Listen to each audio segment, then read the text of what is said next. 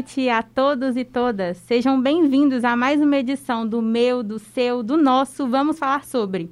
O tema de hoje é cultura. Teremos atualizações, homenagens e muita informação. Para começar o nosso bate-papo, vamos falar sobre o FAM BH, o Festival de Arte Negra que acontece em Belo Horizonte bienalmente em novembro, buscando enaltecer e valorizar a cultura preta durante todo o mês nos espaços públicos e mais famosos da cidade. Neste ano, o FAM BH 2021 parte das conexões culturais entre Brasil e África, mais especificamente das influências da cultura bantu na formação da identidade brasileira e suas relações com Minas Gerais. Essa edição destaca o desejo de aproximação através dos encontros, reflexões, trocas de experiências e de afetos, a partir de processos criativos colaborativos que se darão durante o festival. Desde 1995, atua como um importante instrumento para a valorização de manifestações culturais diversas, impulsionando a formação da rede de um mercado local. Fomenta também a inserção de artistas da cidade em vários circuitos culturais. Um grande fluxo criativo e formativo toma conta dos participantes, estimulando a continuidade dos trabalhos por meio de oficinas, apresentações artísticas, encontros informais no Ojá, que é como chamamos o mercado de troca de saberes, entre outros. O Ojá, mercado em dialeto iorubá, é um espaço que abriga grande parte das atividades do festival.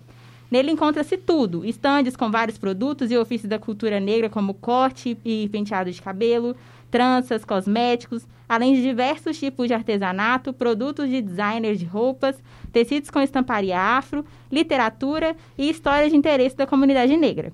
Além disso, o caráter internacional da programação do festival corrobora com a formação com intercâmbios artísticos, consolida o nome de Belo Horizonte na realização de eventos mundiais do gênero e cumpre o papel de promover o fortalecimento das identidades culturais e incentivar a compreensão da origem e da inserção das diversas vertentes das culturas de matrizes africanas.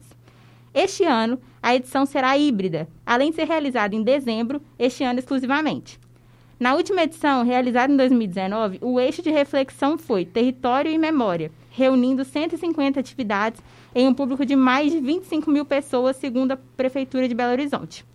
Na época, a programação levou a diversos palcos da cidade 510 artistas, entre eles 330 de Minas Gerais e 180 de outros estados e países como Alemanha, Gana e Senegal.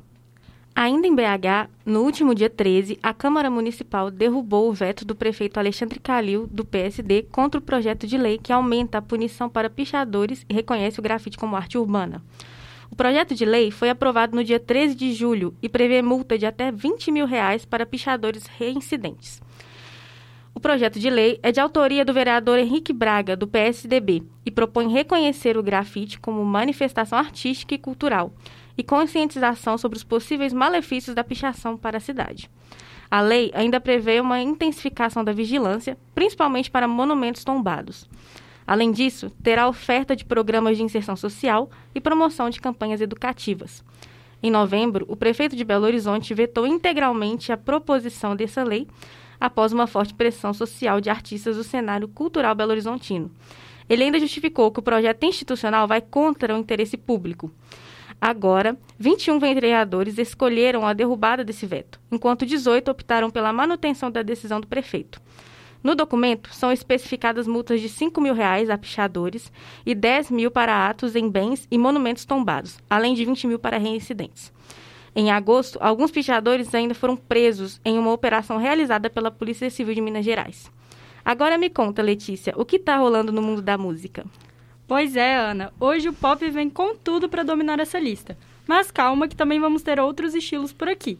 Prepare os fones de ouvido e vem com a gente que é sucesso. A Priscila Alcântara surpreendeu a todos com o lançamento de um álbum não gospel, gênero que ela costuma cantar.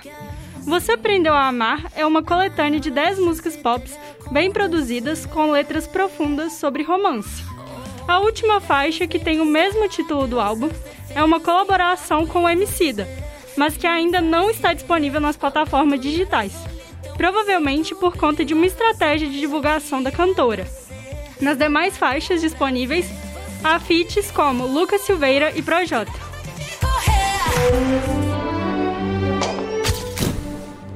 O João é outro cantor pop brasileiro que lançou um álbum novo nessa última semana. O disco Pirata conta com 11 músicas, que, segundo o artista, falam sobre a liberdade. Com direito a trailer, videoclipe e superprodução, o cantor parece não brincar em serviço. Pirata recebeu cerca de 4 milhões de reproduções na prim nas primeiras 24 horas e garantiu a seu trabalho a sétima maior estreia do Spotify Brasil.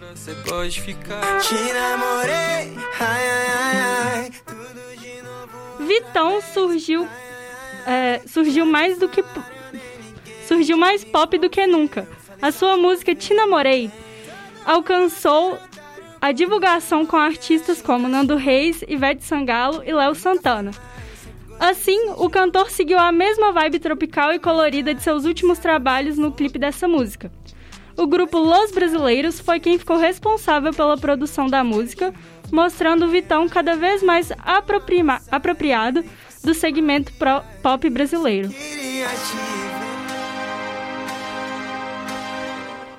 Se tem alguém que não erra na música, esse alguém é The Weeknd. Dessa vez, ele se juntou ao grupo sueco Seldish House, nessa que é a sua terceira música do seu próximo álbum. Move to a Flame é um pop dance com uma parceria entre ambos os artistas.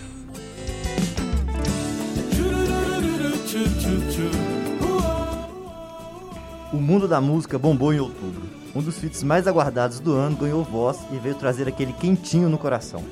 É claro que estou falando de Nando Reis e Pericles, dois dos maiores românticos do Brasil, cantando Na Estrada, música que ganhou vida com Marisa Monte em 94.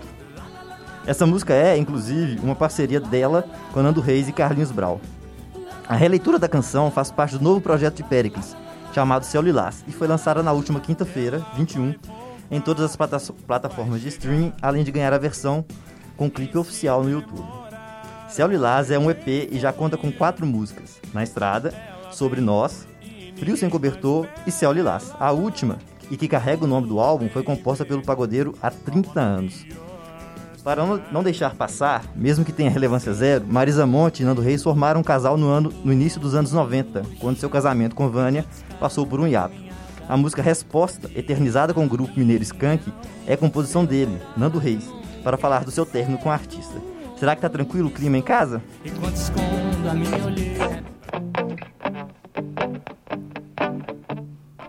Bem, não importa o clima na casa do Nando. O que importa de verdade é que quem lançou álbum esse ano certamente se arrependeu. Isso porque a Adele, que não lançava nada desde 2015, ressurgiu com Easy on Me, single publicado no dia 15 de outubro para anunciar que, sim, meu povo, que ama sofrer com as músicas dela, a Adele está de volta. O single bateu o recorde de streams do Spotify num período de 24 horas e já tinha 25 milhões de views no YouTube apenas 16 horas depois de lançado.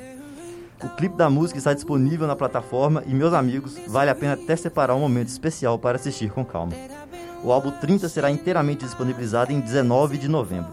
Guarde essa data. Seis anos depois, alguma dúvida que a estrela britânica, que já possui 15 prêmios, vai rapar o Grammy novamente?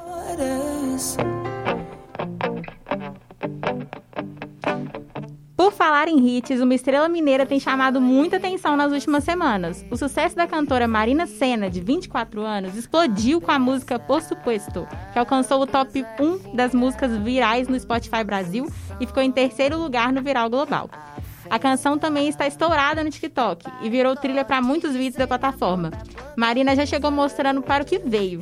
Seu primeiro álbum solo soma quase 8 milhões de acessos nas plataformas de streaming e inclui outras músicas que estão na boca do povo, como Me Toca e Voltei Pra Mim. Seu estilo mistura o pop com muita brasilidade, criando uma atmosfera única e original. A cantora é natural de Taiobeiras, no interior de Minas, mas vive em Belo Horizonte há alguns anos. Recentemente fez parte da banda Rosa Neon e impressionou com seus vocais agudos que davam vida às canções. É impossível negar a potência cultural que é Minas Gerais. Há décadas, o estado envia talentos da melhor qualidade para o Brasil. Nomes como Clara Nunes, o Clube da Esquina, Sepultura, Pato Fu, Skank J Quest fazem parte desse legado. Mas a nova geração também está fazendo bonito. Artistas mineiros estão se destacando em vários gêneros. Entre os mais famosos podemos citar a banda Lagoon, do rapper Jonga, e agora da cantora pop Marina Senna. Muito obrigado por toda a atenção de vocês. Apresentação: Claire Santos, produção e roteiro: Ana Paim, Gabriel Paiva, Letícia Maria, Amanda Pena edição de áudio Alexandre Morato e coordenação Getúlio Nuremberg. Até mais!